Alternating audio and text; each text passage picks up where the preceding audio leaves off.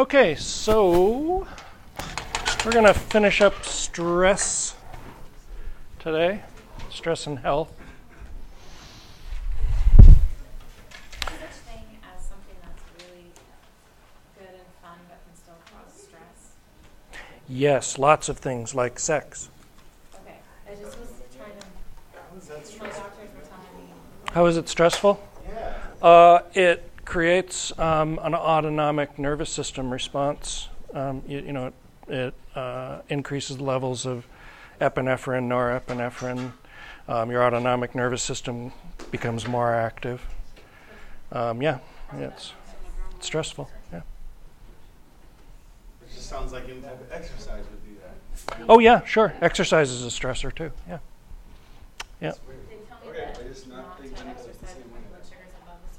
Because Mm. Mm. Yeah. Yeah. what kind of stress? And I told them all the negative stuff. And they're like, what about? And I was like, Yeah. Well, you know, um, your your surprise and your question really just uh, illustrates that just because something is stressful does not mean that it's bad for you. Those are two different things. Um, and in fact, when we start talking about how we measure stress, how you can measure your own stress, one of the things that we get into is not the the objective nature of whether the stressor activates your sympathetic nervous system, but rather um, how that stressor, how you perceive that stressor, and the perception, and how the perception affects your health, rather than the stress itself. So, I guess I was thinking of something like drugs or something where it's fun at the moment, maybe, or something, but then, but it's definitely bad for you. That's what I was assuming. That that's how I imagined your question. well, uh, well, in fact, you could take drugs and it would reduce the activation of your autonomic nervous system, and you would feel less stressed. Stress has a, the idea everybody has with the other stress is bad. So stress doesn't have to be bad. Yeah. Yeah. Just what we perceive it generally. I understand when I think about it, but without thinking. Yeah. That's I right. just- I assumed her question was, is there something that's bad for you that's fun, basically, like drugs? That's the Oh. only example I can think Oh, of. oh, sure. There's lots of things that are fun, but uh, that that that creates, uh, you know, that has negative effects in your life, certainly. Um, but in terms of, uh, you know, if something is fun, your perception of that thing as fun is going to almost sort of offset any negative effects of the uh, of the stress itself on your body. Uh, so it's really it's really a perception thing. But we'll get into that today too. Yeah. So the same activity will affect two people completely Oh yeah, absolutely. Sure, of course. depending on their perception. Yeah, sure. Yeah. So, um, any other uh, questions before we start out? So, we're going to talk about a couple of different approaches to understanding stress and what stress is and defining it and measuring it. So, we're going to talk about Selye, Hans Selye, and then we're going to talk about Lazarus as an alternative to Selye. And then uh, we'll talk a little bit about how we measure and appraise uh, stress. So here's the deal with Selye. Um, Selye does his research starting out in uh, about the 1930s. And he's active in research right up until the 1980s. And he's going to come up with the idea, the concept of what will become known as the General Adaptation Syndrome or the GAS. And the General Adaptation Syndrome describes the physiological changes that an organism goes through as it responds to stress. Okay?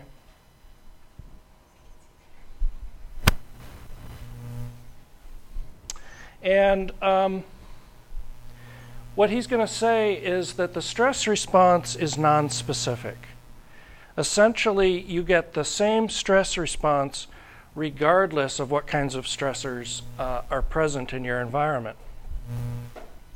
So, when we talk about stress, uh, we went through that little slideshow uh, with the pictures, and I said, Well, what is stress? You know, is stress your job? Is stress your response? Is stress the interaction?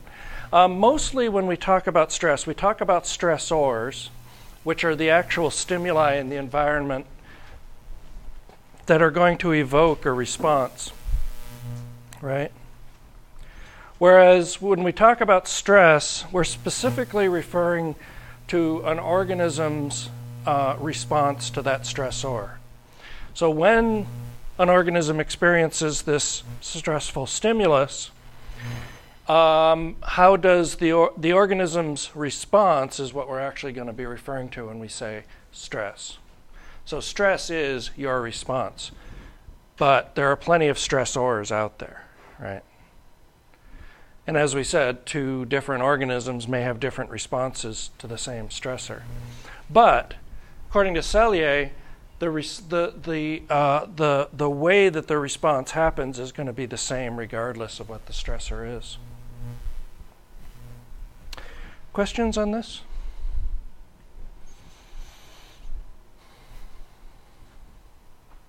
Meaning that the, the physiological response is gonna be the same no matter what. Mm-hmm.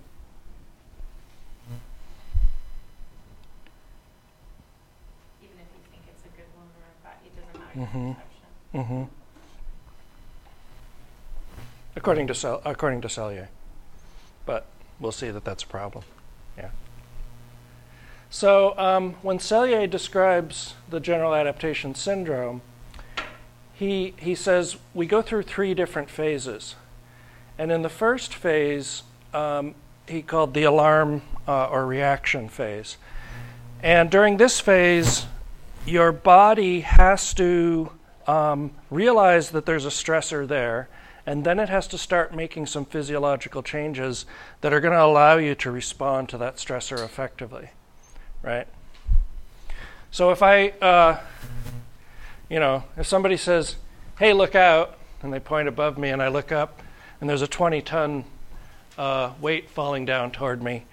I'm going to have to activate some kinds of systems in my body that are going to allow me to do what? Get the heck out of there.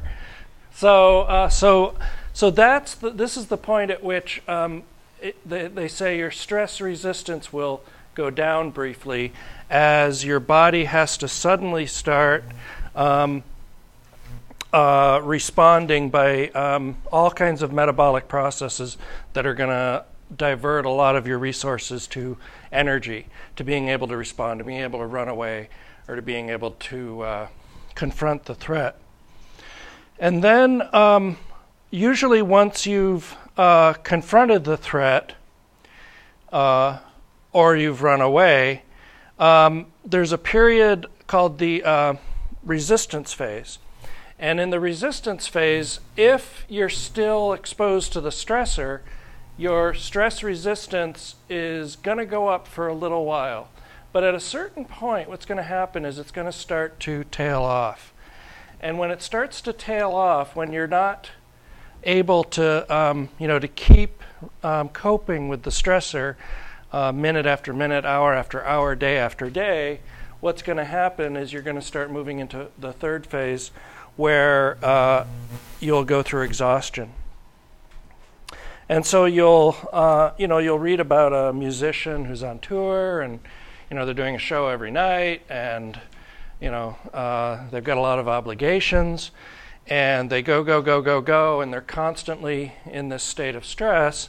And one day they just kind of keel over in exhaustion, and their body basically says, "I'm done. I can't do this anymore." Because the autonomic, uh, the sympathetic branch of your autonomic nervous system, remember, is pumping all those um, stress hormones through your system. And you're, you're maintaining a high level of activation, metabolic activation in all of your bodily systems. And eventually it takes a toll. And um, your body says, no, no more. And that's when you go into exhaustion. You know, you faint and can't get up and have trouble maintaining electrolyte levels and things like that. So it's very dangerous uh, to, to stay in these stressful situations. Now, here's the deal this is really good. This is a great response system, and it works really well for what?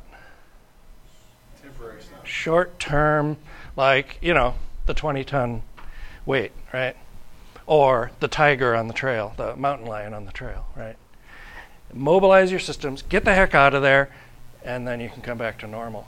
The problem is that um, we don't live in a world of those kinds of stressors for the most part anymore.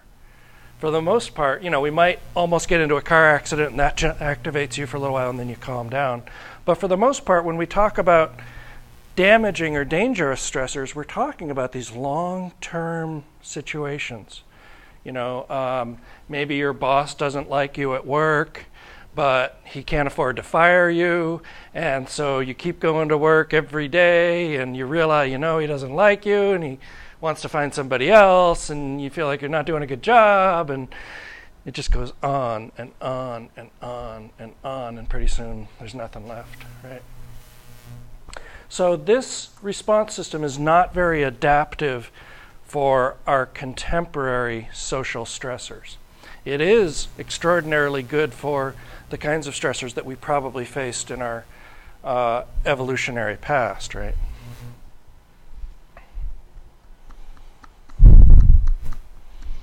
Okay, so uh, questions on this stuff?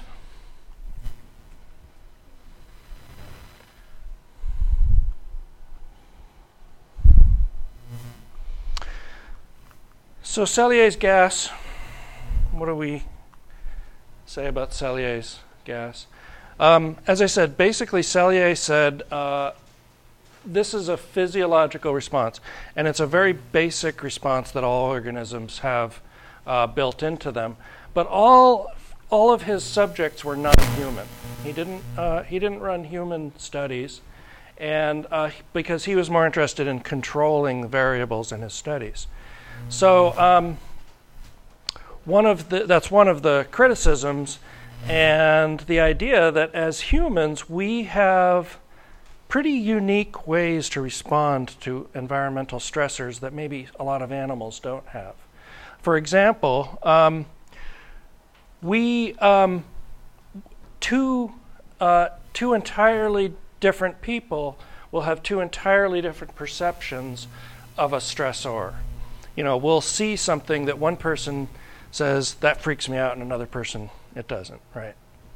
Uh, in addition, humans do this interesting thing with interpretation and cognition.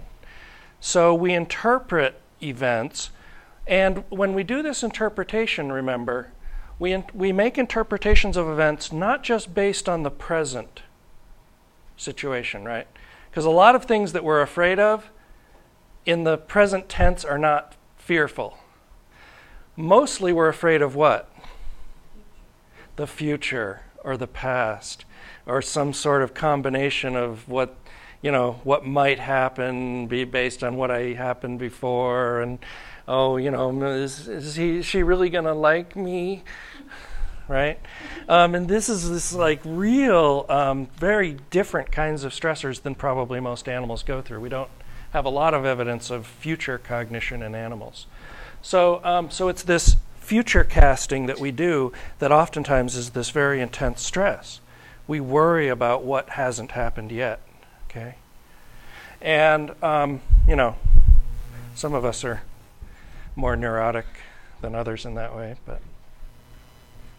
Okay, so um, so the criticisms of Selye are valid, but his basic description of the physiological process, when we look at human responses to stress, comes out about the same way. Um, you know, all mammals essentially respond the same way. So when we go beyond Selye, we get to Richard Lazarus. And Lazarus is going to come along in the 1980s. And um, he's going to start doing research with humans uh, on stress responses. And when he expands his research to humans, um, he's going to define stress specifically as the human response to the perception of threat and vulnerability. Okay? So when you see a stressor, you're going to have to perceive it as threatening, or you're going to have to perceive a vulnerability that you have as a result of that stressor. So losing a job for one person may be stressful, for another person, maybe not, right? Based on their subjective perceptions. Did you really like that job? Did you not like that job? Did you have money in the bank? So losing a job isn't a big deal? Uh, are you living paycheck to paycheck? So you're on the street if you don't have a job, right? So all kinds of other situations are going to come into play in terms of how you uh, interpret uh, and perceive that stressful situation.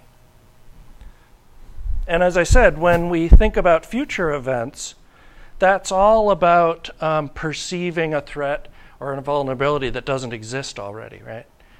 So in that way, um, you know, we've got these really kind of somewhat unique patterns and processes. Um, oh, I already talked about this. Um, and uh, we've got this interesting thing about optimism. Um, some of us are very optimistic, some of us are pessimistic. And optimists, when we talked about um, unrealistic optimism and realistic optimism, someone with unrealistic optimism may not be stressed out by the fact that they're uh, having unsafe uh, sex. Someone maybe with a more realistic optimism or a pessimistic view is going to be stressed out by the same kind of thing, right? Right? So if you say something nasty happens to you, but then you can see something good coming out of it, do you still, obviously still go through the stress, but is it changed if you have a different outlook on them? Well, that's um, when. So the question is when you go through a, a stressful or traumatic event, and you perform what's called a reframing of it, or a reinterpretation of it as being, uh, you know, I lose my job, but now I have an opportunity to change careers, which I didn't, you know, I didn't feel uh, free to do before I had lost my job, right? Um, re- really, what it is, you know, your your stress is going to go down. Uh, you're reinterpreting in a different way. You're percep- You're changing your perception, and it's a coping mechanism. It allows you to cope with the stressor by saying, "I didn't really want that job anyway," right? Even if it's true or not. So you're gonna have, Sometimes we do a lot of we do it. Yeah, we do a lot of that. We do a lot of like lying to ourselves to make ourselves feel better, don't we? just thought that was just people being stupid. No, no, no. Um, well, yeah, but no. Um, people who do crazy things are not crazy. You know, as human beings, we do a lot of weird kinds of stuff. We study this in social psych. If you're interested in that, take that course. Um, but this is called cognitive dissonance. We talk. You, you already read about cognitive dissonance. Yeah, it's cognitive dissonance. So, in order to reduce that arousal, we make up excuses for why we did something or why we do something, and that helps us feel better about ourselves, right? Um, so it's kind of a way of coping, right? So uh, when Lazarus talks about stress, he's going to define a concept of psychological stress, which is going to be a little bit different than uh, Selye's physiological stress response. And he's going to say psychological stress is a particular relationship between the person and the environment. Okay? So you've got the person, and then you've got the environment the person is in. And that relationship, if it is appraised by the person as taxing or exceeding the resources that you have available to deal with that environmental stressor, um, uh, or uh, endangering uh, your well being. So here's the important, here's the pivotal word here appraised. So it's your appraisal that's going to really determine how stressful something is. You have control, really, is what that says. So there's an optimistic part of it. On the other hand, because it's an environmental stressor that you can't control and it's going to um, endanger your well being or exceed maybe your resources you have available to deal with it, that's going to be stressful. So you've got some control over your appraisal, but the stressor itself and your resources you may not have a, a lot of control over. So that's sort of good news, bad news in there. But you can still eliminate some of the stress by your appraisal. Yeah, yeah. Again, that cognitive reframing. Yeah. So, um, so this is what we call a transactional approach to understanding stress. That there's a transaction between the person and the environment. The person contributes something, and the environment contributes something, and what we get, the product of the transaction, is stress. Um, and that transaction, that interaction, that the the uh, combined contributions of the environment and the person are going to be moderated by the appraisal that you do. So your appraisal is going to modify or moderate that transaction. Right?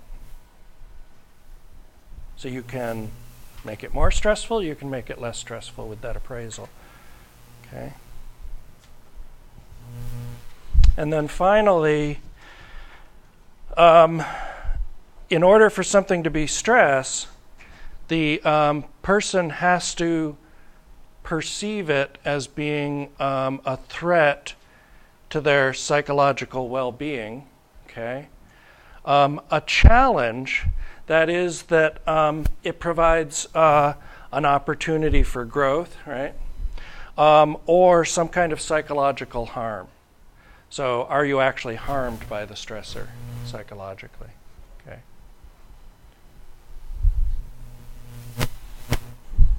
So, Lazarus's approach is more comprehensive than Selye's, especially when we start dealing with human beings rather than animals. Okay, because it's going to have much more of that cognitive approach.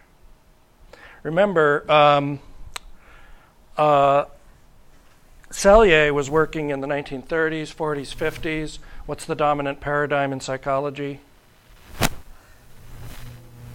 Uh, uh, along with the psychodynamic for explaining behavior? The behaviorism, yeah, behavioral perspective. And so behaviorism says your behavior is a product of the history of reinforcement that you've had in the past. So it's very deterministic and it doesn't consider the black box and what's going on up here. This is much more about the black box, and this so this is coming along in the 1980s after we've gone through the behaviorist approach and we've emerged into the cognitive uh, psychological approach, right? Okay.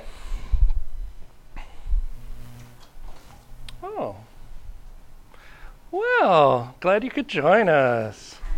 How nice. Thank you very much. That's okay. I'm just joking around with you. I'm not serious. We'd rather be out there in the sunshine with you, though. Um, okay, so uh, let's look at how Lazarus thinks of this appraisal process and how we um, how we approach appraising stressful situations. So he's going to say there's a primary appraisal, and we can appraise a stress a stressor. Um, as irrelevant to us, right? So, uh, you know, I wake up in the morning and I turn on the radio and I find out there was, you know, a um, cyclone that went through Burma, you know, wiped out a bunch of villages. I'm sad about that.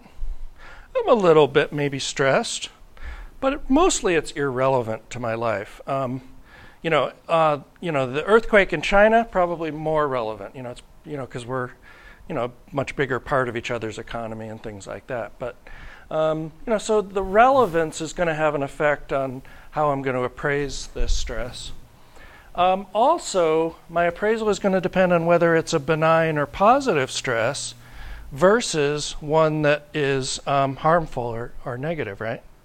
So you're talking about, you know, how can sex be stressful? Well, it's stressful, but we appraise it as not being so stressful, right? Um, and then whether or not it ultimately is a stress, you know, it provides this physiological stress. What's that? Therapy, probably more therapeutic. Yeah, it could be therapeutic. I don't know. I think I want to go to your therapist. My therapist, well, he just gives me drugs. But, um, maybe I, maybe I don't want to go to your therapist. Um, okay, so um, so when we uh, when we appraise something as stressful, generally we think of it as being harmful, threatening, or challenging. And it's, we generally think of it as being harmful, he says, um, when we experience these kinds of emotion anger, sadness, um, disgust, contempt, right? Um, threat, when we appraise something as threatening, stressful and threatening, what we generally tend to feel are the kinds of afraid kinds of emotions. So fear, anxiety, worry, right?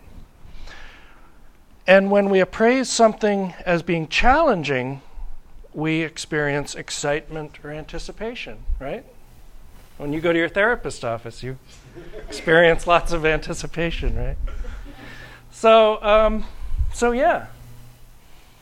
So yeah. So this is a nice, really nice, comprehensive kind of model for understanding how we can experience things so vastly different as individuals, right?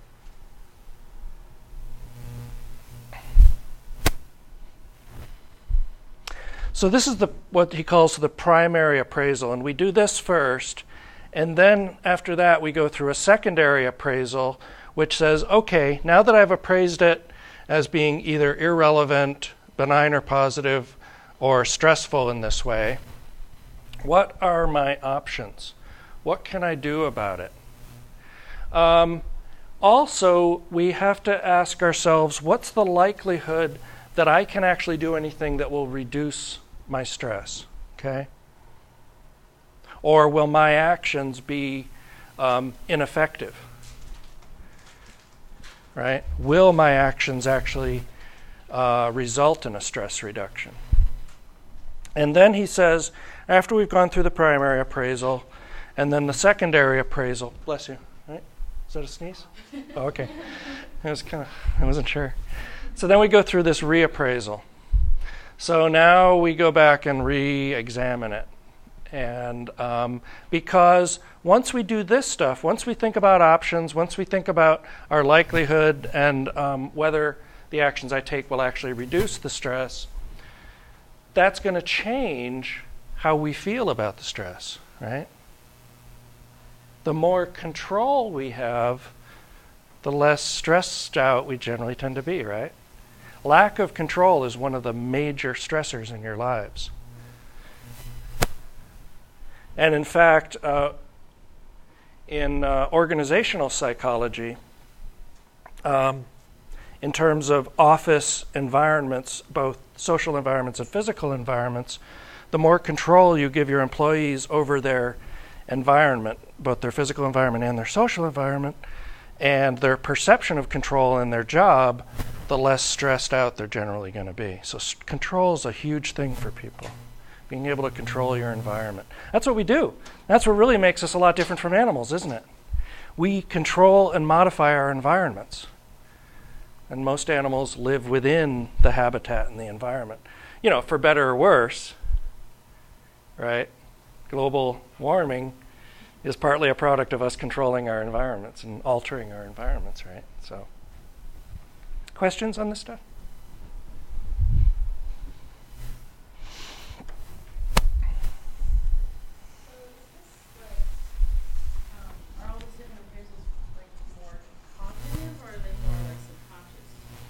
Um, you know, I would say Lazarus would probably say they are active cognitive appraisals. We may do them uh, without conscious awareness.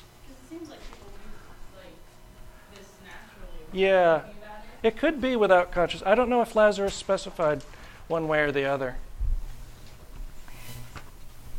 So, what I'm passing out to you is the stress appraisal measure. You're welcome. And um, this is uh, a scale that's used to um, interpret and to maybe measure and quantify your appraisal of a particular situation in the future. Okay? So you've got an exam coming up when? A week from today? No. Two weeks from today. Yeah, because we don't have class next Thursday. So a week from Tuesday then. Yeah, right after I get back. Is that right? In a couple of weeks. Yeah, because we're doing the lab on Tuesday. So you've got an exam coming up. I would like you to fill out this stress uh, appraisal measure in reference to how you are feeling about that exam coming up. Okay? So it gives you a bunch of questions, and then you indicate whether you say not at all, slightly, moderately, considerably, extremely. So go ahead and do that. Circle. As to how we feel today, Yeah. that stressful book, the closer we get to that. Yeah, yeah, yeah. How you feel today? Yeah, that's fine. Yeah, don't invent, don't imagine your stress in the future. That's like you, like you need more stress, but. And uh, I'll pause the podcast. Um, well, actually, uh, I'll let you do that, and we'll take a little break too, and then we'll come back and interpret the uh, stress appraisal measure.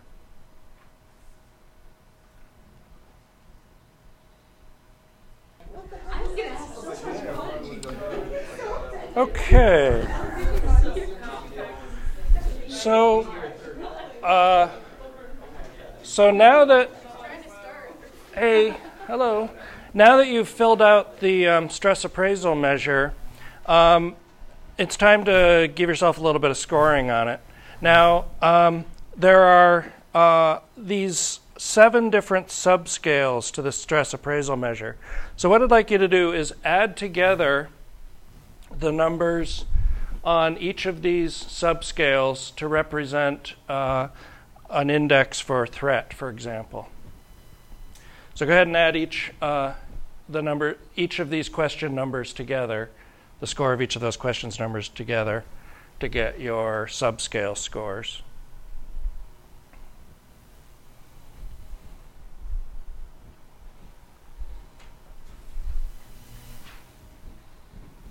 We should have lines across this so you can tell which one. Yeah, I'll put those on there next time. Yeah. He's like, yeah, I'll take that, sure.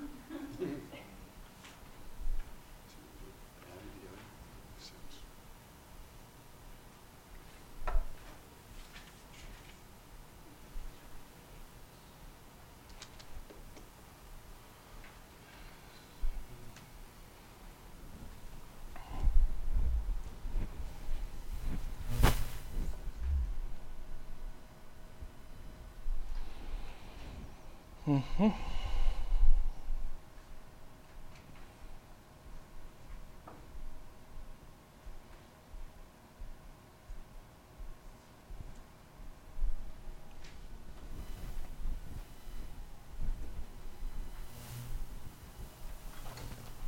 Centra- Centrality.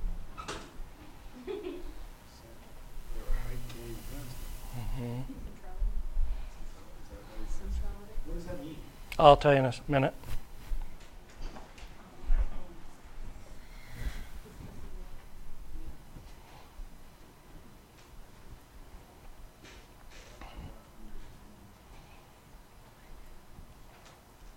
So uh, add together your um, score on each of these items to get the subscale uh, total for each of these subscales.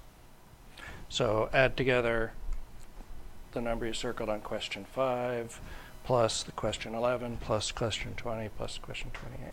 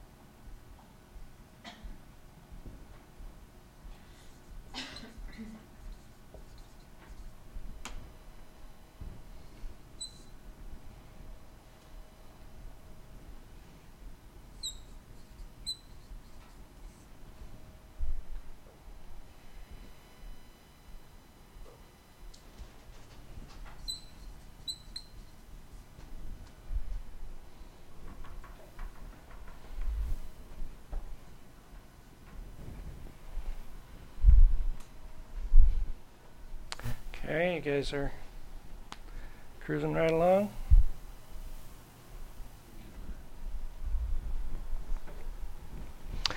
So, uh, well, I'll start because the people that I'm going to ask are here. So, Gleanne, uh, Jared, and Laura, um, uh, in order, what are your scores for the threat scale? Five. Five? Seven? Twelve, okay. And uh, challenge? Fourteen, Uh huh. Uh huh. Okay. And centrality? Uh huh. Twelve. Okay. Control self? twenty, Twenty. Two zero? Okay. Okay. seventeen, Seventeen. Okay. And twenty, twenty. Okay. Wow. Huh. Fifteen. And then uncontrollable? five, Five. Four. Six. Good. And then stressfulness? nine, Nine. Seven. Twelve. Okay. Good. So, uh, do you see any kind of patterns there?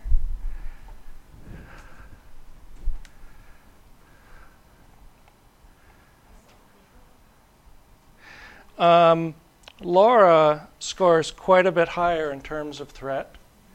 Um, and also notice that uh, she winds up scoring a little bit higher. So there's threat and stressfulness are pretty, pretty tightly correlated in this particular case. Um, for most of you, the degree to which you think that exam, the outcome of that exam is uncontrollable, or the stress from it is uncontrollable, is very low.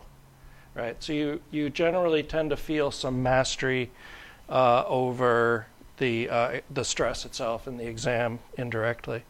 Um, so, and most of you also scored fairly high in the control uh, scores. Uh, now, as we said, threat has to do with um, the degree to which you feel that that situation poses um, a risk of harm to you, either psychologically or physically. Um, challenge, remember, is about excitement, is about um, potential for growth, things like that. Um, and so, uh, for the most part, you guys scored in the middle on that. Centrality was a big difference here. And centrality has to do. What are the question items for centrality? What's the question for number six? Okay, and number nine? Okay, and number 13? Okay, and number, uh, what is it, 27? So you get the idea of centrality? It's like how much is this situation form a core for your present sense of self and then your future sense of self, right? And, um, you know, uh, Gleanne has a relatively low score there. The other two have a little bit higher. Now, I have a suspicion here. Um, I suspect that I'm pretty, I'm pretty sure I know that you have children. Oh, okay, you've got the business. You've got a, a lot of other stuff going on outside, and I wonder if you know the two of you may have sort of your your identity is more tied into your success on the exam or indirectly in the class um, than yours might be, where you've maybe identi- you know you've formed this unique And identity. I don't have a specific like, major rank, still kind of working on that, so it's like maybe if I had a specific thing, it would have more weight, but since I'm still kind of figuring it out, it Okay. might have more weight, 'cause, you know, it's, I- you know what I'm saying? Are you guys um, uh, thinking of majoring in psychology or something related? No. Okay. So, um, so why do you think you guys have a higher centrality score? Any ideas? I did terrible on the last test. Okay. This next test kind of weighs on a lot of my grade. Well, not a lot of my grade. Really, it's not my grade. Okay. Okay. That was more of just GPA and being able to grade the class as opposed to my overall health Okay. Right. Right. Any ideas? Um, Okay. So there's a lot riding on it. Yeah. So, um, so again, this is the idea of appraisal.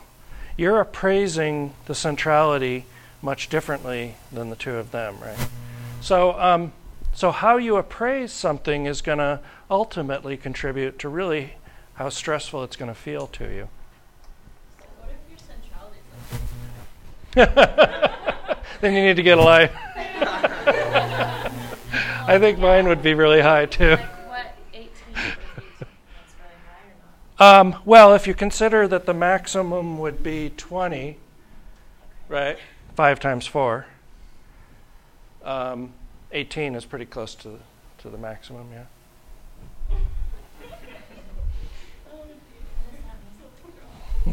Is there a reason my threat is much lower than my stress? Um, be, probably because threat composes um, maybe less of your appraisal of stress than does challenge or centrality or, con- excuse me, control. Possibly. I'm not sure. Yeah. Okay, so this is just a, a way to get a, a general measure of how you're appraising a stressful situation. And someone, if, for example, if a psychotherapist was working with you, they might be able to say, oh, well, look, um, you know, if you score 20 on centrality, they're going to go, hmm, I wonder um, how you could reappraise this so it's not quite as important to your core sense of self and future and stuff like that. Okay. Yeah. Okay. Don't don't think of yourself as pathological for sure. I don't think there's any pathological values here. Uh, so, okay. So that's the um, general stress appraisal measure. So we can get a kind of measure of your stressfulness overall, but then also in these um, sort of sub items and sub areas where you can focus. For example, with a cognitive behavioral therapist, you might be able to focus working on improving, uh, reducing these scores in terms of uh, stress. Yeah, question? Yep.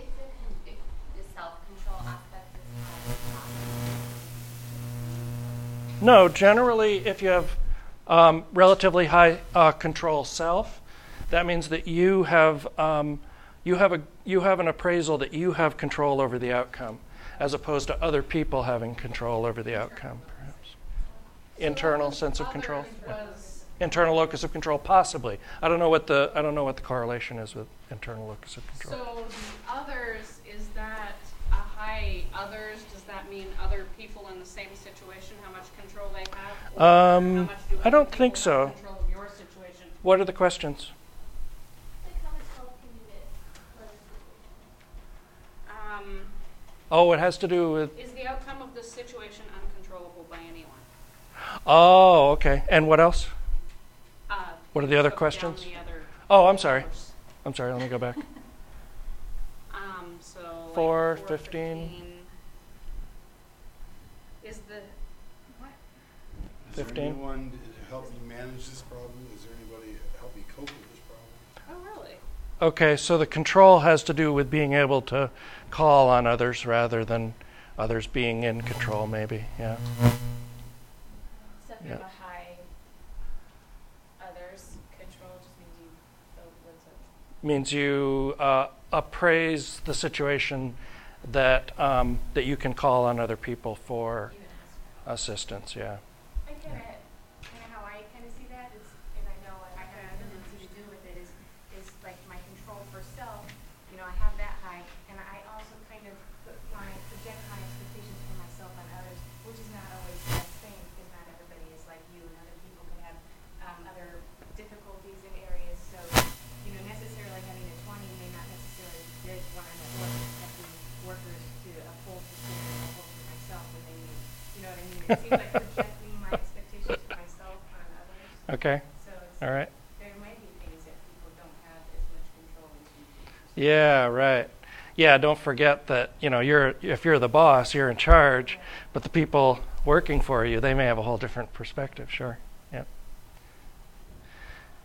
Okay. So. Uh, Lazarus not only has some ideas about how stress works, but also how we respond and cope with the stressor. And so um, remember the uh, second phase of the general adaptation syndrome is about responding to the stressor and coping with it. And so Lazarus says coping, he defines coping as um, the constantly changing cognitive and behavioral efforts that we, out, you know, that we expend, the effort that we use to help manage those external and or internal demands um, that we appraise again as being taxing or exceeding the resources that we have available, right?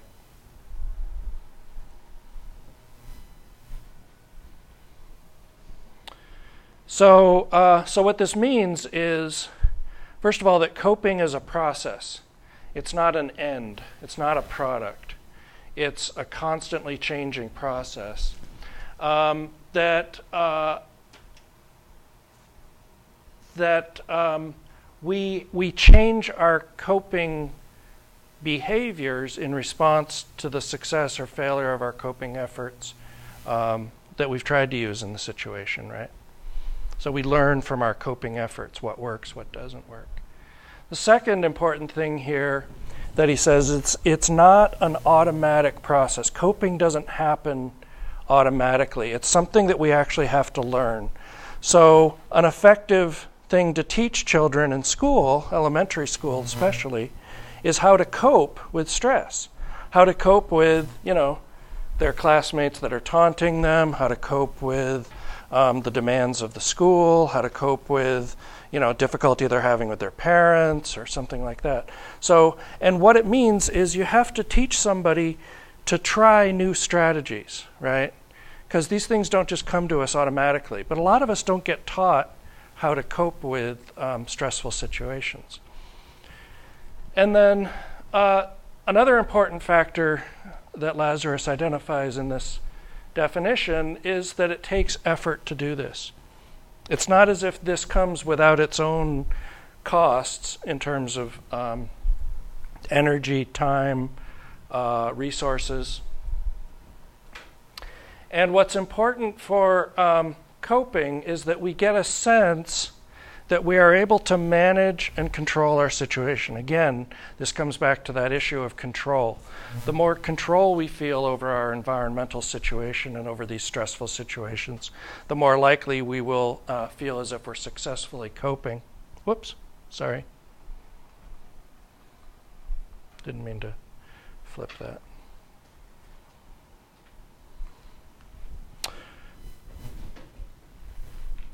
Okay.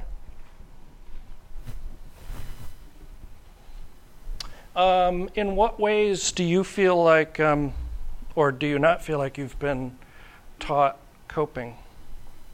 Or have you just learned it trial and error, maybe? Did anybody have any? Do you remember ever learning it really explicitly? We were like in grade school. I remember there was like the calm down thing where you're supposed to like count to five or like take a deep breath. Oh, good. Exhale. Awesome. Like it, it was like in grade school, like maybe like fourth, third, fourth, fifth grade, I don't know. somewhere around there that they taught us breathing techniques and things like that. And then that was it. And then I think that was pretty much it. I'm sure in health class, like I don't know. middle school and high school, they taught us other things. I don't really remember. Yeah, right.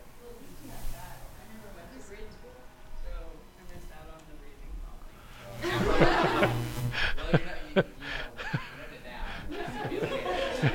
I didn't even count to five. You should be okay. We'll actually do some uh, some stress management stuff in the lab on uh, Thursday, on Tuesday. So yeah. What else? Any other coping skills that you've learned along the way with stress? Basically, observation at home, I, I mean, probably. Watching your parents Right. coping successfully. Probably anything that they tried to teach me in school I thought was kind of silly, so. So, um, so a lot of times this will come from parents, but of course, if the parents have never learned it, then they're going to have a hard time teaching it to their children too. And Do you mean, when I was a kid, like, we weren't allowed to, like, hit each other, but my mom said that you can still get your anger out by hitting your pillow or screaming into your pillow. You Sure. for long or as much as you want, but you can't touch your sister. Sure. So I used to try to beat my sister with a vacuum. Well, hopefully, you would be able to deal with the stress before you got to the anger and aggression part. But Like, when I was, like, six or seven, I don't know, I just would hit her. Yeah. But, you know, for kids, for real young kids, it's really hard, isn't it? Why? What part of the brain hasn't developed fully that's involved with impulse control and all of it? impulse control, planning, the for yeah, the frontal cortex, the prefrontal cortex. And that really doesn't develop until adolescence. And even then, it, you know, sometimes the early to mid 20s. And so it's hard for kids. Is that really a coping mechanism then to, to Self control and self regulation? Sure, sure. Yeah, being able to regulate your your uh, your arousal. Sure. Yeah. Also, personalities, probably, I would think personalities would have a big part in Yeah. how you respond to that. So what we call temperament in children a lot. Yeah, sure. Sure. So here's uh, here's what uh, Lazarus proposes for um, uh, coping and how coping works. He says um, coping requires, uh, first of all, that you be healthy and that you have energy available. Because when you're sick or when you're tired, your ability to summon those effortful resources that you're going to need to actually do the coping is low, right? Um, in addition, he says um, you need to have a positive belief in your ability to actually change the situation, right? Or to change your appraisal. If you don't believe you can positively affect the situation or the outcome, then that's going to ha- that's going to be a problem for coping. It's going to make coping difficult. Um, also, he says coping is a skill.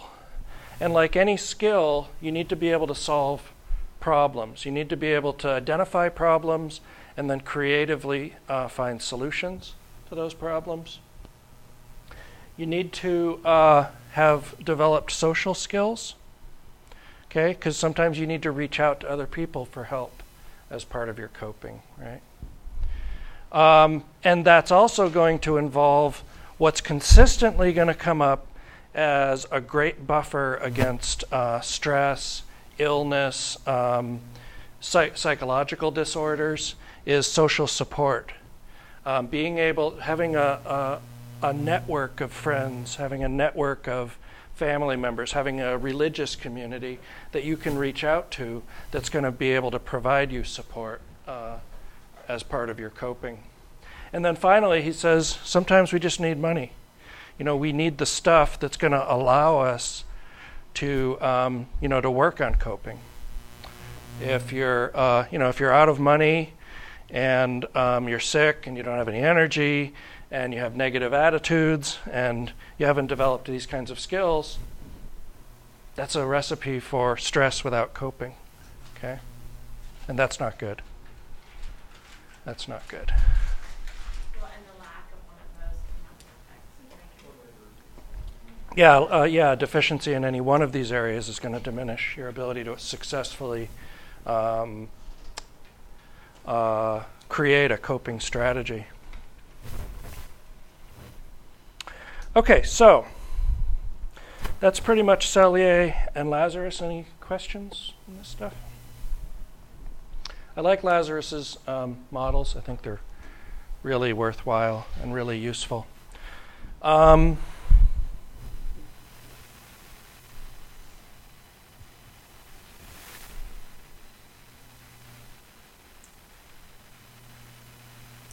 Pass these out later.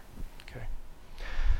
So let's talk about um, what actually happens uh, in your body in terms of um, physiological effects of stress, right? Um, as we said, with the general adaptation syndrome, it's no problem when you go into a stress, uh, you, you encounter a stress, stressful situation, and your body mobilizes the resources it needs to respond to that stress. That's fine. Um, the problem, uh, and, and you go through those two stages the alarm stage and the resistance fa- stage. The problem is when you go past the resistance stage and you start going into this exhaustion stage. And that's where we see problems in uh, people's health as a product of uh, stress. Because your body can't tolerate that intense uh, activity, that intense sympathetic nervous system activity, for very long. And um, what we generally tend to see at this point, up until you get into the exhaustion stage, your sympathetic nervous system is able to be countered effectively by the parasympathetic. Remember, because they're both active at the same time. And the parasympathetic counters the activation of the sympathetic nervous system. Uh, the sympathetic is activating, parasympathetic is calming or reducing the activation. Okay? So, um, in the exhaustion stage, the parasympathetic nervous system can't keep ac- can't keep um, uh, uh, countering the effects of the of the sympathetic nervous system. So what happens is the sympathetic is active without being countered, and that's when you go into exhaustion, right? Unt- would you go to exhaustion if it's trying to activate? Um, because your body can't stay in that constant state of activation. It's like staying out of It- it's like Do you remember- heart rate, heart rate, stuff like that. Do you do you remember cortisol and corticosterone? The the hormones that are very um, uh, damaging to your body systems, right? Um, your blood sugar is at a high level, and that's going to cause problems in your body systems. And eventually, your body systems are going to shut down because they can't continue to be activated. Yeah, yeah. It's not like you know, it's not like oh, uh, I'm a little bit tired today, so I'm going to have a cup of coffee to wake up, right? This is like having a cup of coffee and having another one, having another one, having another one, having another one, and then a Red Bull, and then another one, and then half and more, and right? Can't keep that up. Yeah, yeah. You just like to see me jump around like a monkey. I know you. You know, when you just think about it, it's like the thing that keeps you calm shuts down. So why do you fall over in exactly when the thing that's holding you back shuts down? What what keeps you calm is keeping you from wiping out your body's reserves. See? Yeah. Well, I mean, I understand that, but I guess everything where you finally like that would calm down, then you'd have like a burst of energy, and then you'd fall over. Okay, well, sure. Yeah. Okay, That's fine. Okay. If you want to, yeah, if you want to think of it that way. That's good. Yep, you can do that. That's fine. Yep. And so, um, so what stresses us out? Uh, well, when we talk about um, stressors, we generally tend to think of um, some pretty significant kinds of life changes. Um, so these are some of the major ones. Um, when someone close to us dies, that's a real high level major life stressor. Um, when we get divorced, right? Similarly, when we get married is also a um, pretty strong stressor. And um, unemployment certainly is. Again, these are all going to depend on your appraisal of the situation, right? So for some people, um, divorce is going to be a more, or perhaps, you know, some people are going to have a less of a stress response because uh, it their appraisal of the future consequences, their appraisal of centrality, their appraisal of threat, all those things are going to be different. Somebody told me that like moving your home is, comparable like physiologically in your body to the same kind of stuff you experience when someone dies. um, I don't know where I heard this, somebody told me that, um, like moving your home is comparable, like physiologically in your body to the same kind of s- that stuff you experience when someone dies. Um,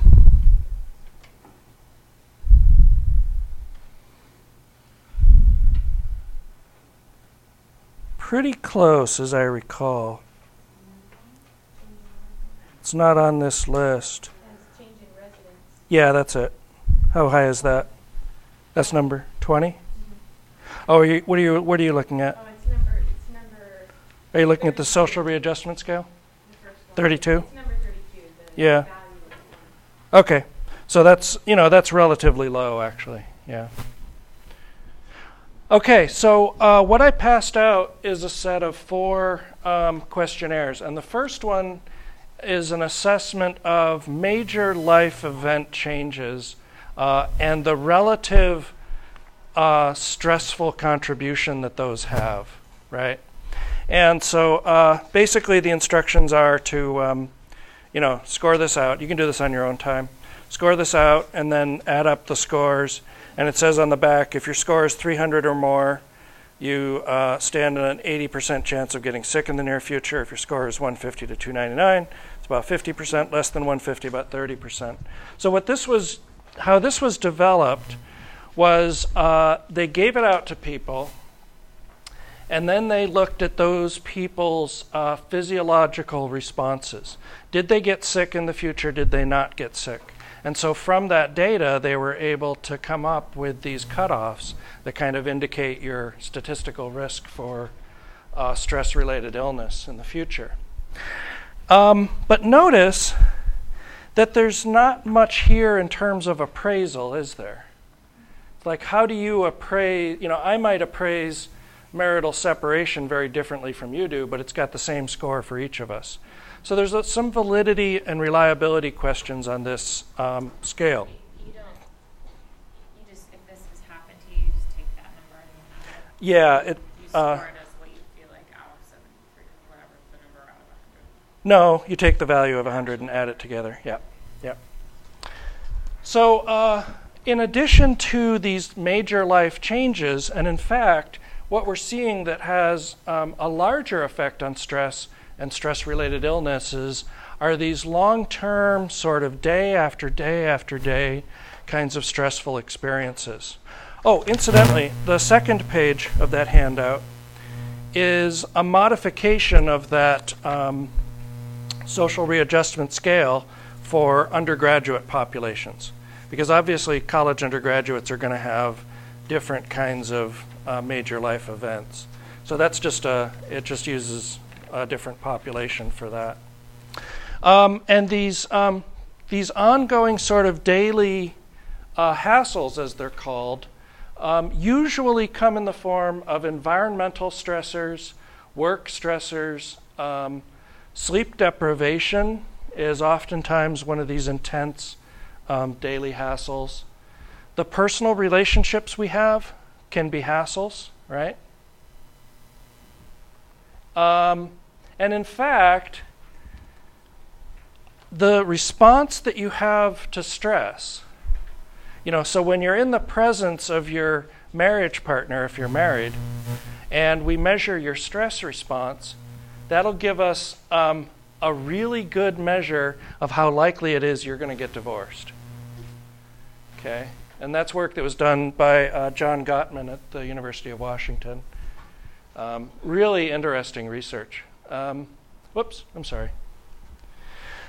So, uh, okay. So, in order, so here's the deal. Um, environmental stressors, we think of things like noise, big stressor for people, crowding, pollution, crime. And if you live in a city, guess what? You got all that stuff. And this stuff compounds. So, generally, um, cities are stressful places to live in comparison to um, areas where you don't have these kinds of stressors. But again, it's going to be factored by appraisal. How do you appraise that situation as stressful or not stressful? Um, now, all of these things are are all good and fine, but guess what?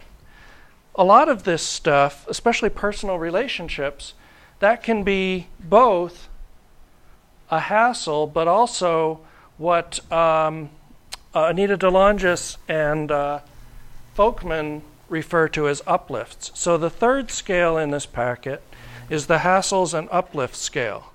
And the deal with the hassles and uplift scale is that um, just before you go to bed, sit down and reflect on each of these items and how, to what degree you felt those fa- factors of your life were a hassle to you, caused you problems, versus what degree there were uh, uplifts. So, for example, children. That particular day, yeah. And so, for example, children, you know, children are both a hassle and an uplift. But maybe the uplifts exceed the hassles, right?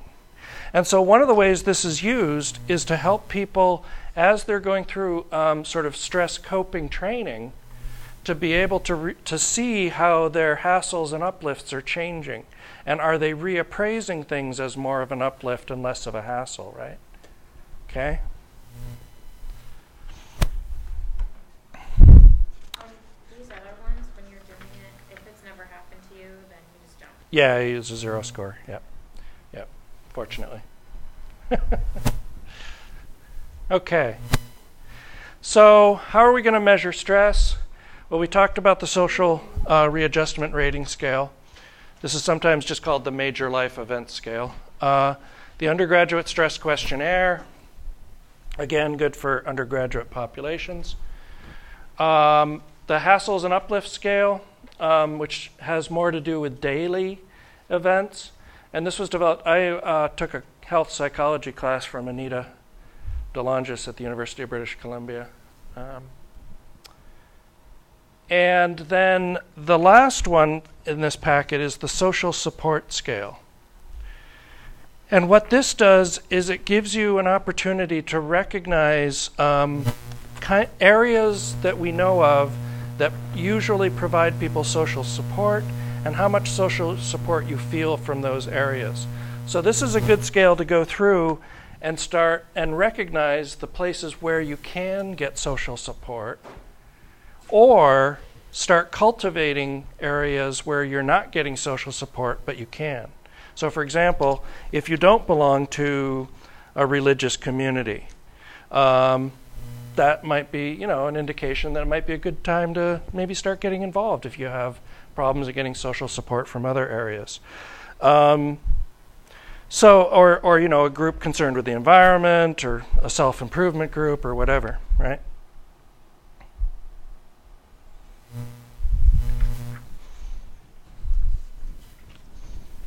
Okay.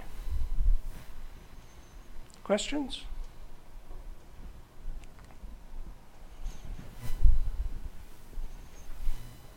On measuring stress. How many of these should you do? Matter, or if you Oh, no, I'm just giving you samples. Yeah, there's even tons more than these. Um, you know, it really depends on, for example, if you're in a therapy or something and you're developing coping skills, the particular goals of the therapy might determine what kinds of measurements or scales they might use. Yeah. In the case of uh, Frank's therapy, they've got a whole different thing going. So, um, okay, so psychoneuroimmunology, big uh, $50 word for um, how your um, how your mental processes and your behaviors affect your neurologic systems and your immune systems, and how the interactive effects work between all three of these things. So, um, so what we know is um, the central nervous system and the immune system are independent systems, but they're interactive. They talk to each other. So the central nervous system talks to the immune system. The immune system talks to your central nervous system. Okay. So you, your brain, has some control over your immune system processes. Most of us think of our immune system as being relatively, uh, not really in our, our voluntary control at least. Um, but um, the immune system can actually be classically conditioned, right? Just like I can get you to salivate when I play a harmonica tone, you can condition, or your, your immune system can be conditioned to, um, to be uh, impaired. So, this is research done with uh, rats. If we give them uh, a saccharin solution and pair it with, it's a sweet tasting uh, solution, and we pair that sweet tasting solution with an immunosuppressant that suppresses the rat's immune system, so it's not activated, it's, it's inactivated. And we do that pairing enough, when we give them the sweet tasting powder, their immune system takes a dive all by itself without the immunosuppressant.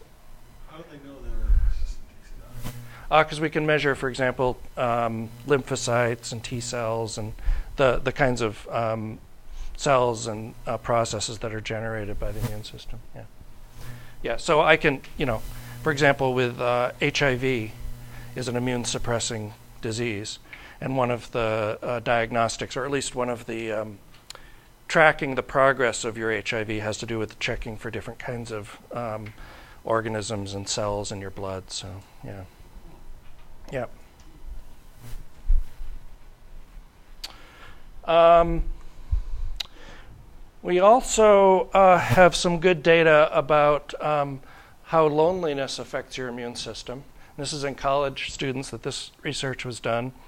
Um, generally, uh, students who are lonelier will um, report um, more problems with immune system function um, when they're put under exam stress.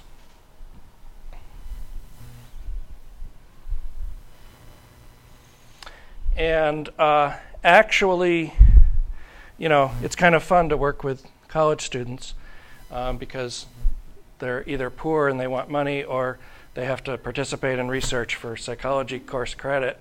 And you can actually infect them with diseases and um, see what happens, how they, you know, how their immune system responds. But we'll talk about that in a second. Um, chronic stressors. Um, for women who have been uh, recently separated, um, we see uh, consistently see reduced immune system function. In addition, men uh, who had a spouse die recently um, also consistently display lower immune system function.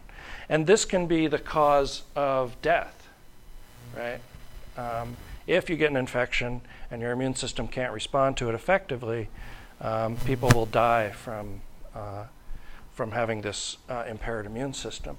So it's important to have good coping mechanisms to be able to deal with the kinds of stressors uh, that you may be exposed to in life.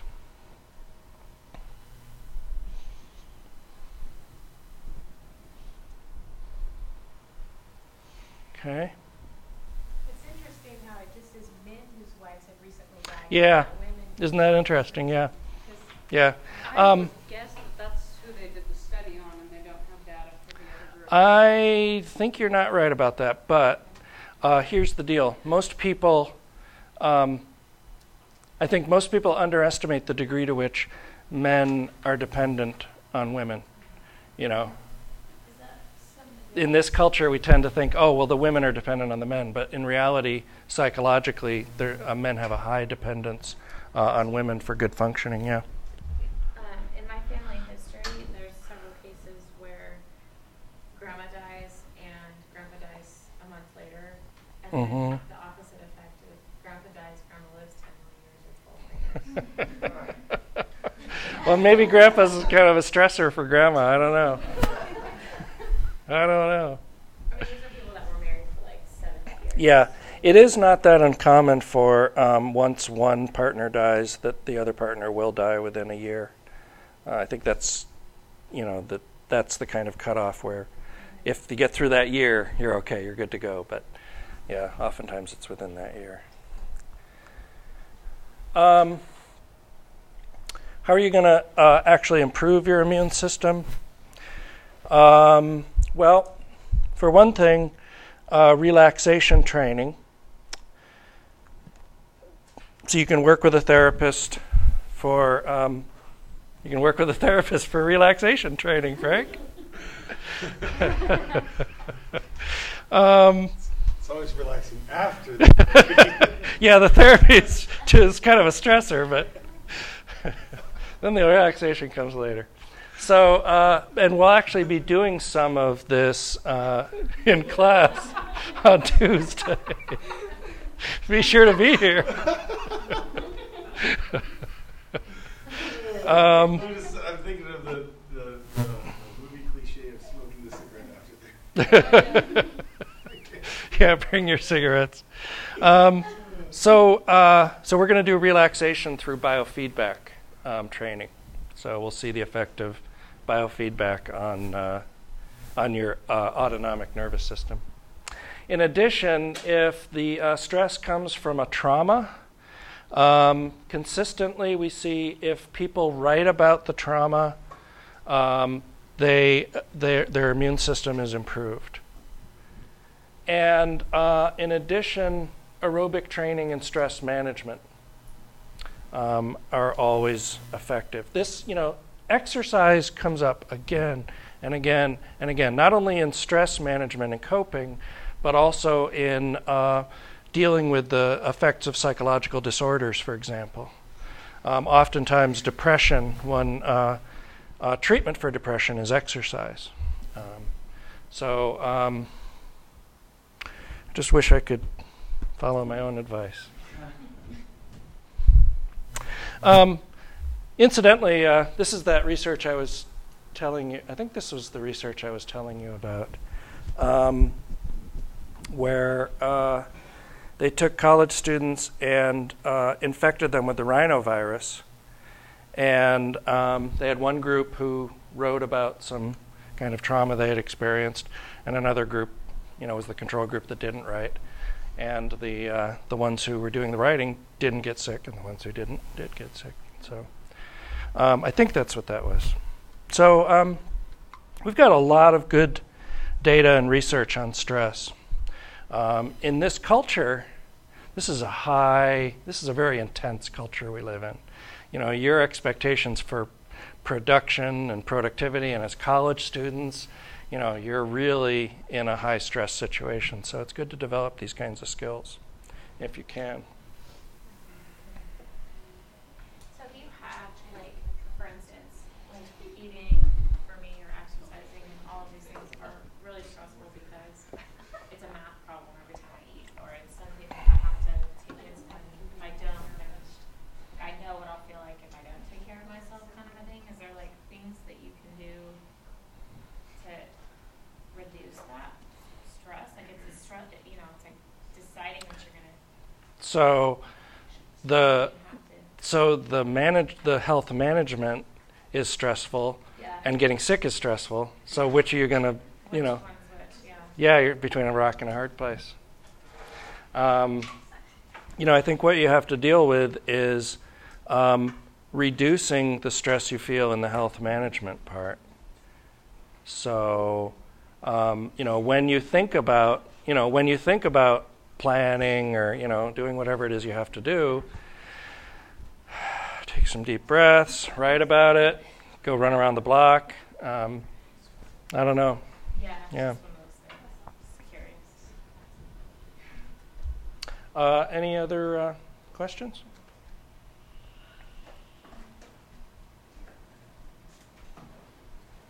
No. The, you handed out the, I mean, I saw online the, um, paper assignment. You handed that out. Uh, yeah, the paper assignment's available on the downloads website. And uh, as I said, we'll be doing a lab on uh, Tuesday. It will be fun. And it will involve pain. You'll see. Not Frank's kind of pain. No. Hopefully.